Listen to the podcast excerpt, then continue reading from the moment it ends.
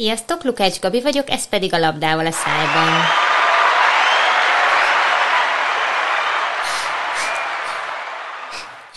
Tudom, hogy úgy tűnik, mintha csak így megjátszanám, hogy nevetek a taps közben, meg a taps után, de Isten az atyám, hogy nem bírom ki, hogy ne kuncogjak, amikor megy ez a taps. Imádom. Mindegy. Szóval, a mai adásban a kutya tanítása során elkövetett leggyakoribb hibákról fogok beszélni. Nyilván ez csak az én nézőpontom, az engem megkereső gazdikból kiindulva.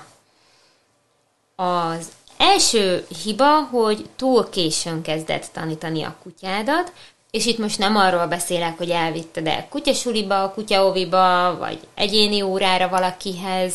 Nyilván ezek tök jó dolgok, főleg a szocializáció miatt nagyon jó, ha elviszed őt óviba, suliba. Nem, itt most a tudatos foglalkozásról beszélek. A nagyon alap dolgokat, hogy legyen egy határozott nem, hogy adott esetben felépítsd a ketrec tréninget, hogyha majd szeretnéd ketrecbe rakni, amikor nem vagy otthon. Az ül, fekszik, lábhoz, visszahívás, tehát az alap dolgok, amiket akár amúgy, hogyha tapasztalt kutyás vagy, mondjuk, hogyha tapasztalt kutyás vagy, valószínű időben elkezdett tanítani a kutyádat, de mondjuk úgy, hogyha van érzéked hozzá, akkor lehet, hogy egyedül is megoldod, tehát nem lesz szükséged oktatóra, de nem mindegy, hogy mikor kezded el. Hogyha már a legelső naptól elkezded felépíteni, hogy nagyon figyeljen rád, hogy legyen egy egyértelmű, pozitív kommunikációtok, hogy tényleg ezeket a nagyon alap dolgokat megtanítsd neki első naptól, illetve hogy megtanuljon szépen sétálni, pórázzon, hogy vissza tud hívni, hogy ki tud hívni játékból, amikor más kutyusokkal játszik, hogy megelőzd a reaktivitási problémákat, a szorongásos problémákat. Ezért fontos, hogy már ahogy hozzád kerül, első naptól foglalkozz vele tudatosan. Hogyha nem vagy benne biztos, hogy merre hány méter, akkor akár már, amikor egy hete van nálad a kutya, már akkor kihívhatsz egy oktatód, aki pozitív megerősítéssel foglalkozik a kutyáddal, és aki el tudja neked magyarázni, hogy mit, hogy építs fel, és nálam például nagyon gyakori, de szerintem ezt már tudjátok is, hogyha 2-3 hónapos kiskutyával megkeres a gazdi, akkor egyszer vagy talán kétszer megyek ki hozzájuk, és sínre rakom őket, és utána, hogyha van rá igény, akkor 4-6 hetente esetleg rájuk nézek, de ez sem muszáj, és nem kell engem hívni, és nem kell egyáltalán oktatót hívni, ha tudod, mit csinálsz. De ha nem vagy benne egészen biztos, hogy lesz ő tökéletes kutya, pozitív megerősítéssel, hogy fogod tudni őt kihívni játékból, hogy fogod tudni megtanítani, hogy ne szaladjon át az úttesten, hogy ne egyen fel minden hülyeséget az úton, hogy ne szökjön ki a kertből. Tehát, hogyha bármi kételjed van, hogy tökéletes kiskutyát tudsz egyedül csinálni, akkor már amikor tudod, hogy lesz kiskutyát, kezd el nézni az oktatókat, a sulikat, az ovikat, és készülj föl, és legyen egy terv, hogy mikor jön hozzátok segítség, vagy te mikor, hova viszed a kiskutyát. Jó, ugyanez a szocializációra. Hogyha eddig nem hallgattátok meg, akkor, és érdekel, akkor ezen a ponton érdemes meghallgatni a szocializációról szóló adást, mert nagyon összetett dolog, jó? A kiskutya szocializációja nem annyi, hogy bebaszom a futtatóba, aztán ha túléli, akkor szocializálva van. De el fogok megint kanyarodni így, úgyhogy a lényeg, hogy időben kezd el a tanítását. Első naptól. Szuper! A pórázkezelésben is nagyon sok hibát látok, akinek nem inge ne vegye magára, de az nyilván nem is jár hozzám órára. Aki pedig jár hozzám órára, az már tudja, hogy mit fogok mondani. A póráz soha nem feszes. Jó? Nem arra van, hogy rángatom magam után a kutyát, vagy hogyha nem figyel rám, akkor a kifeszített póráz másik végén 2 lábon áll, és nézi azt a másik kutyát, vagy a másik embert, vagy ahova menni akar, és én meg könyörögök neki, hogy fifi, fifi, hey fifi, hey fifi. Nem. Soha nem lehet feszes a póráz. Jó? Ugyanebben a szitúban a leggyakoribb hiba, hogy bazi nagyot ránt az ember a pórázon. Tudom, mire gondolsz, ne rántsam meg, de ne is feszüljön, de ne is engedjem oda engedély nélkül, mit akar tőlem ez a csaj. Ha nem érted, hogy mire gondolok itt, akkor nem hallgattál meg elég adást a podcastből, szóval iratkozz fel a csatornára, és hallgass meg az összeset, mert akkor rá fogsz jönni, hogy nálam mi a pórázkezelés.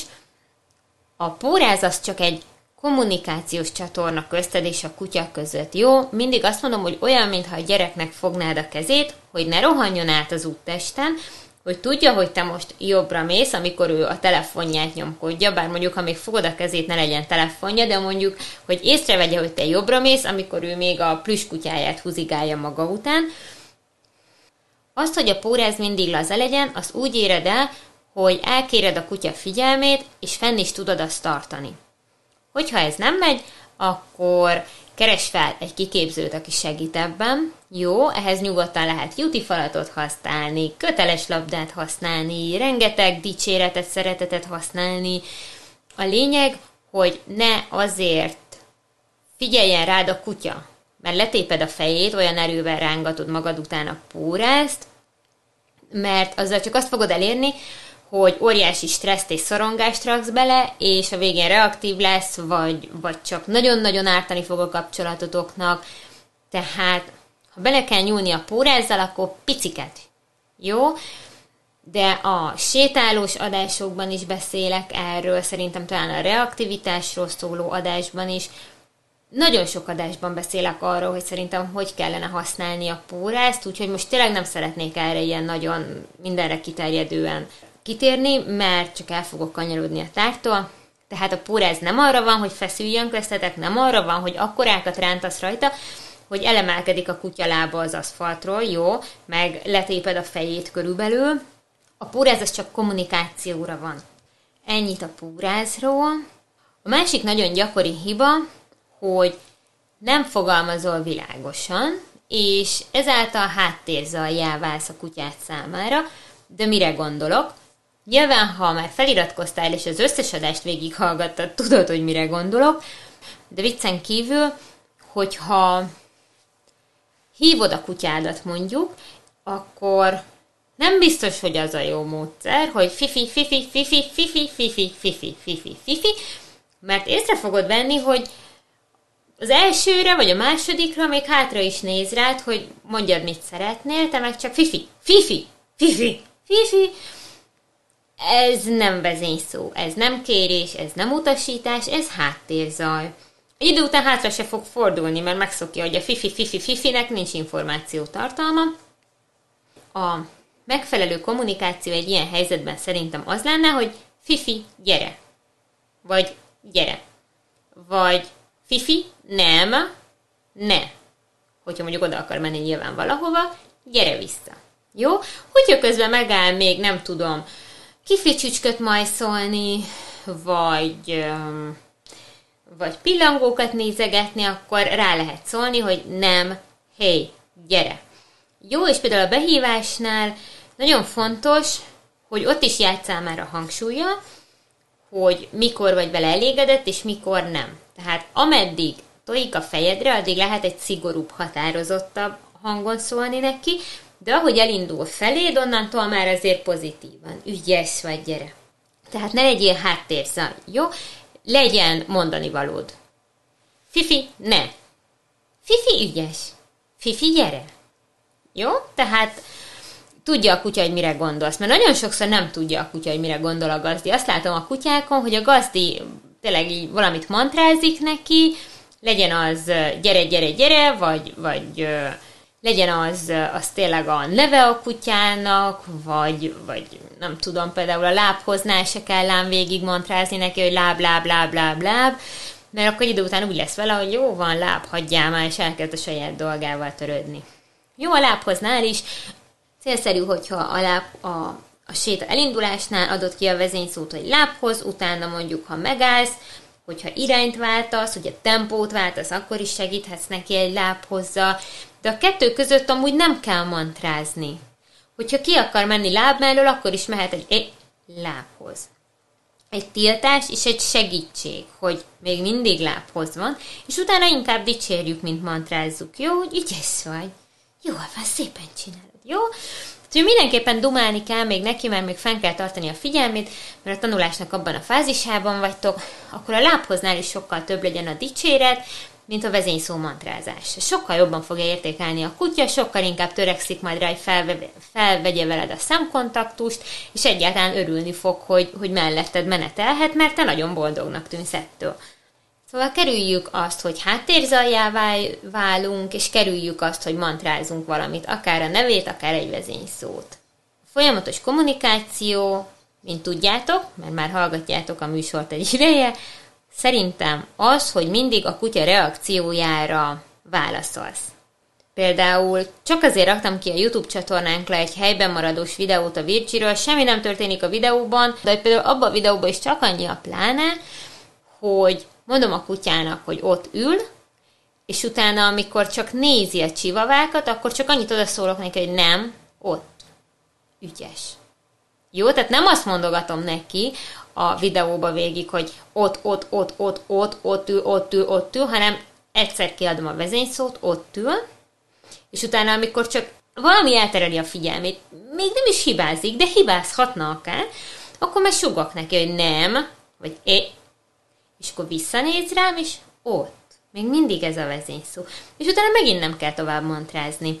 Tehát a kutya tudja, hogy mi volt a feladat, nem kell azért másodpercenként emlékeztetni. Azt szerintem kimerítettem a mantrázás háttérzaj fogalmát.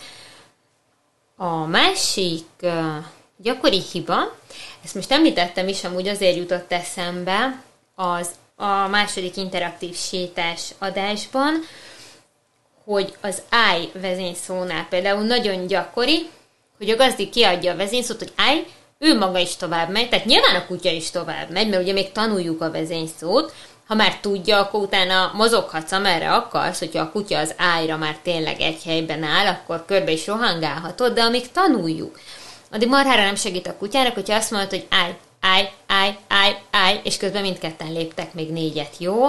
Tehát legyen súlya a szavadnak. Ha azt mondom, hogy állj, akkor ott állunk meg mindketten. Aztán majd, ha már tudod, és már elvárás, hogy megállj, akkor állj, és ha én tovább is megyek, te nem mozdulhatsz el, mert az a büntetés, hogy ugyanarra a pontra visszaviszlek, ahonnan indultál, jó?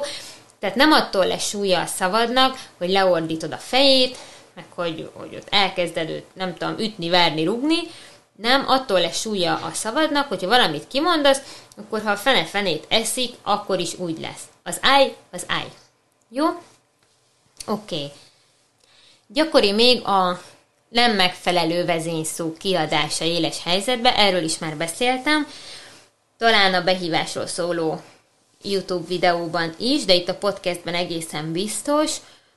Gyakori, hogy a kutya már szépen megállítható, szépen behívható, a gazdi is tudja, hogy a kutya tudja a vezényszavakat, tényleg minden flottul megy, aztán jön egy olyan szitu, amikor a gazdi megijed, éles helyzet, stressz helyzet, tényleg tutira jól kell csinálja a kutya, hogy ne üsse el az autó, ne menjen oda a másik kutyához, ne fusson el egy macska után, és ami általában úgy néz ki, minden sétán, hogy a gazdi mondjuk azt mondja, hogy állj, marad, vagy ide. Tehát, hogy egy ilyen nagyon egyszerű, nagyon tiszta, kristálytiszta kommunikáció szokott lenni a kutyával, éles helyzetben a következő történik. Fifi, ne! Gyere, Fifi, marad, ne! Marad, gyere! Marad, ne! Érthető, hogy Fifi úgy dönt, hogy jó, fogalma sincs, mit akarsz, ezt elintézem, aztán megbeszéljük, és kifut a macska után. Tehát nagyon fontos, hogy koncentrálj. Éles helyzetben is koncentrálj, a jó vezényszót mond, amit mindig mondasz. Mindig ugyanúgy, mindig ugyanott mondod azt a vezényszót. A park előtt mindig visszahívod, az úttestnél mindig azt mondod, hogy állj, amíg pakolsz a kocsiba, mindig azt mondod, hogy marad, hogy ott maradjon melletted, amíg előveszed a pórázt, akkor olyankor is jusson eszedbe a vezényszó, ami ebbe a szituba kell nektek, amikor súlya van annak, hogy jól csinálja a kutya, mert ha te nem csinálod jól, ő se tudja jól csinálni, tehát törekedjünk rá, hogy a megfelelő pillanatban a megfelelő vezényszót mondjuk a kutyának. A többit ő majd már intézi. Elvégre megtanítottad. Nagyon gyakori, hogy nem figyeli vagy hát lehet, hogy figyeli a gazdi, de félreérti a kutya testjeleit. A folyamatos kommunikáció köztetek, az két irányú kell legyen. A kutya folyamatosan kommunikál neked csak meg kell ezt érteni, és válaszolni kell rá.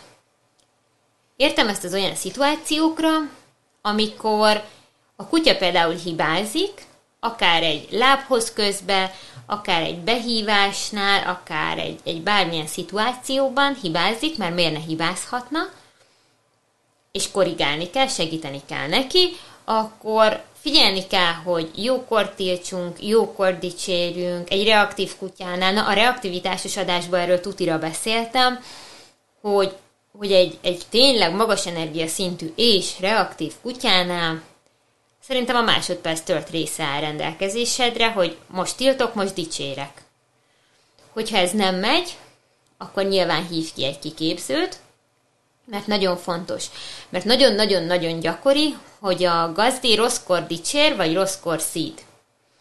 Tehát amikor már csak eszébe jut a kutyának a rosszaság, akkor már tiltom. És sokszor látom a gazdiknál, hogy ő még dicsér, mert ő még az előző pár percben van, hogy milyen ügyesen elmentünk az mellett, a kutya mellett mondjuk, ügyes vagy, ügyes vagy, ügyes vagy. Ezzel nincs is semmi baj, csak én látom a kutyán, hogy ő közben már az előttünk lévő másik kutyát nézi, és mivel a gazdi meg ügyes, ügyes, ügyes, észre se veszi, hogy már arra dicsér rá, hogy arra a kutyára viszont reagálni fog a kutyája. Remélem, hogy például egy reaktív kutyánál a saját kutyádat figyeld. Nyilván látnod kell, hogy mi van körülöttetek, ne kenüljetek föl egy oszlopra, meg ne sétáljatok bele egy másik ember arcába, de hogy mégiscsak a kutyádat kellene a legjobban figyelned közben, hogy az ő reakcióira tudj válaszolni, és ezzel tudjál neki segíteni, hogy megtanulja, mi a helyes magatartás. Jó, de ez nem csak a reaktivitásra vonatkozik, ez mindenre vonatkozik. Látnod kell, hogy a kutyád mire készül. Így tudnám ezt összefoglalni egyszerűen, és annak fényébe kell eldönteni, hogy rászólsz, hogy nem, vagy megdicséred. Az utolsó, szerintem gyakori hiba a kutyával való kommunikációban, és igen, észrevettem, hogy áttértem itt nagyon a kommunikációs problémákra, hát nyilván tudjátok, hogy ez a veszőparipám, hogy túl sokáig szídja a gazdi a kutyát. Például mondjuk van egy helyben maradás, és a kutya kisétál belőle. Hát van ilyen, van, hogy valami érdekesebb, mint az egy helyben ülés. A gazdi rászól, hogy gyere vissza, mit csináltál? Gyere már, rossz kutya, gyere már! És én azt látom a kutyán, például ez nem olyan régen történt, hogy igen, kisétált belőle, amikor rászólt a gazdi szigorúan, akkor visszafordult, és úgy volt vele, hogy jó, bocsi, visszamegyek. És el is indult vissza az eredeti pozícióba, tehát úgymond jóvá akarta tenni, hogy jó, próbáljuk újra, most koncentrálok, sikerül, de a gazdi még leszitta kétszer, és a kutya úgy volt vele, hogy hát jó, akkor bazd meg, és elsétált a másik kutyához. És ez tipikusan az a szitu volt, hogy igen, rászóltam szigorúan, meg volt a tiltás, meg volt ugye mit csinálsz, de ahogy visszaindult, mondtam már, jó, gyere vissza. Nem azt mondom, hogy dicsérjük halálra utána, hogy ügyes, gyere vissza, csücsülj vissza, próbáljuk újra, nem. De nem is kéne tovább szídni. Tehát, hogy szerintem ez úgy kellett volna, kinézzen a gazdi szemszögéből, nem. Tehát, hogy választotok a három tiltás közül, de hogy tiltok, a kutya hátra nézett, és akkor ide gyere vissza, ide, ahol voltál. És akkor tényleg mutatod a kutyának, vagy ha látod, hogy még úgy nincs meggyőzve róla, hogy jó ötlet visszamenni, akkor utána is mehetsz, és visszavezetheted, nem visszarángatod, visszavezeted, visszakíséred, hogy ide üljél vissza, mert ez volt a feladat, és annyi a büntetés, hogy az 5 másodperc újra ketyeg, amennyit ki kellett volna bírjon, vagy 10, vagy 30, vagy hát attól függ, hogy álltok ugye a marad megtanulásánál, de hogy teljesen fölösleges volt utána még szídni a kutyát. Igen, volt egy feladat, igen, elrontotta, igen, kisétált belőle, jó, meg volt a tiltás, és olyankor már vissza is indult a kutya. Tehát ez egy konkrét szituáció, mondom, ami most láttam tegnap vagy tegnap előtt. És hogy vissza is indult a kutya, és akkor kellett volna neki csak ez újra kiadjuk a feladatot, hogy ide ülsz vissza, mutatom, mert itt voltál, marad, újra ketyeg. Ez nagyon fontos, hogy nem szídjuk még 5 percig a kutyát, mert akkor nyilván utána nem lesz kedve visszacsatlakozni a feladatba. De ez ugyanaz, amit az előbb mondtam, hogy csak a kutya testbeszédére kellett volna reagálni, mert én láttam a kutyán, hogy jó, visszajövök, csináljuk újra. Hibázás. Most eszembe jutott egy +1 hiba, amit a gazdik elkövetnek, mégpedig, hogy megvárják, hogy a kutya hibázzon. Tudom, hogy ez így hülyén hangzik, de hogyha új skillt tanítasz a kutyának, akkor arra kell törekedj, hogy ne hibázzon. Például a helyben maradás, erre egy tök jó példa. Figyeld a testjeleid. És ha azt látod, hogy el fogja rontani, mert egyszerűen már túlfeszítetted, vagy még nagyon új a feladat, és eddig ment, de most fogja elrontani, akkor inkább old fel. Hívd ki, dicsérd meg, menj vissza, adj neki egy jutifalatot. Jó, tehát a tanulás fázisában nem akarom, hogy hibázzon. Minél többet hibázik, annál lassabban fogja megtanulni azt az új dolgot, annál inkább nem lesz kedve megtanulni azt az új dolgot. Azt akarom, hogy a tanulás sikerélmény legyen. Neki is, meg nekem is. Hogy tudom ezt elérni? Hogyha mondjuk az a célkitűzésem, hogy 10 másodpercig helyben marad a kutya, de 5 másodpercnél látom, hogy már mindjárt szétesik, nem bírja. Akkor feloldom 5 másodpercnél. És úgy lesz vége, hogy milyen ügyes vagy, hogy kibírtad, ügyes, szuper, csináljuk újra. És mivel feloldottad időbe, és óriási dicséret, és szeretet, és jutalom volt a vége, ezért lesz kedve azt mondani, hogy úristen, megcsináltam, csináljuk újra, gazdi. És akkor tök szívesen fog visszaülni, és most már majd tudod feszíteni 7-8-9 másodpercig is ugyanazt a helyben maradást. De ha behibázik, akkor hogy lesz vele, hogy a francba én megpróbáltam, tök nehéz volt az 5 másodperc, és a gazdi meg csak morog, és egyáltalán így tök szar az egész. Tehát nézd egy kicsit a kutya szemszögéből, jó? Ne vedd el a kedvét, meg az örömét. Akarjon veled dolgozni, legyen szuper jó élmény. Nyilván, hogyha hibázik, mert fog hibázni, nincsen semmi baj, akkor se szídjuk, meg veszekszünk vele, hanem újra megcsináltatjuk vele, ja igen. És ez még nagyon fontos, hogy maradjunk ugyanennél a példánál, hogy ugye volt a 10 másodperces helyben maradás célkitűzésed, 5 másodpercig bírta, mert még nagyon új neki a feladat. Mondjuk, hogy ezúttal nem oldottad föl időben, semmi baj, tehát elrontotta a feladatot.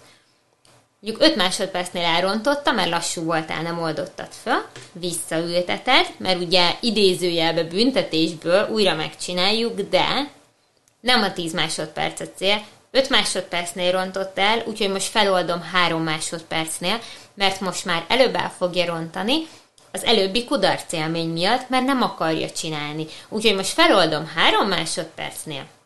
Nyilván ezek kapuszámok, tehát nehogy nekem stopper volt, hogy meddig kell helyben maradni, csak az arányokat mondom, jó? Tehát, hogyha elrontotta, akkor egy kicsit kevesebbet kérek tőle a következőre, hogy meg tudjam jutalmazni. Annyit kérek tőle, amennyit még biztos meg tud csinálni, és nagyon örülök neki, hogy megcsinálta. És hogyha amúgy még nem fáradt, és kedvet kapott a munkához, mert én annyira örültem, akkor megpróbálhatjuk újra az 5 másodpercet. Mondjuk ne rögtön a 10-et, mert tényleg csak kapuszámokat mondok. Mert hogy az lenne a lényeg, hogy nagyon szeressen dolgozni, nagyon szeressen tanulni, nagyon szeresse, hogyha vele foglalkozol. Jó, és ezeknek az alapfeladatoknak a megtanítása például pont egy ilyen óriási örömforrás tud lenni, hogyha te úgy állítod be neki. De nyilván neked se lenne kedved dolgozni, hogyha mindig csak azt hallgatnád, hogy na, már megint nem csináltad jól, na, már megint elrontottad, mi olyan nagy kérés ezen. Mert lehet, hogy neki igenis nagy kérés.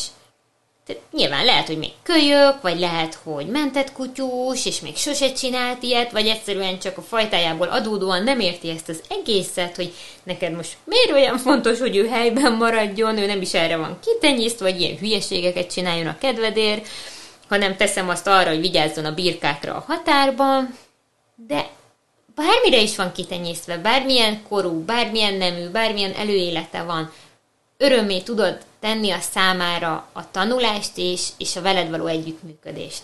És ez a legfontosabb a kutya tanítása során, hogy jó legyen, hogy jól érezze magát veled, hogy boldog legyen, hogy csinálhatja. A boldog kutya sokkal gyorsabban fejlődik, mint a frusztrált kutya. Úgyhogy csak érezzétek jól magatokat.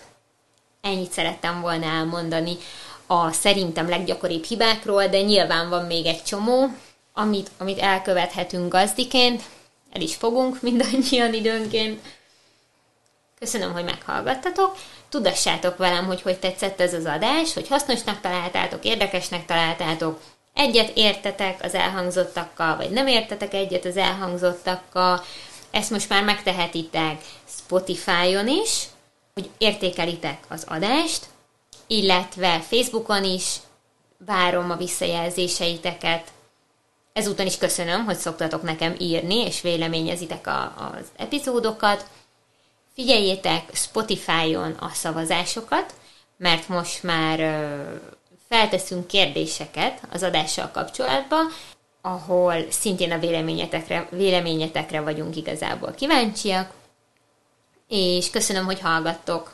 Ha még nem tettétek meg, iratkozzatok fel a csatornámra, és ajánljátok kérlek másoknak is. Köszönöm a figyelmeteket, sziasztok!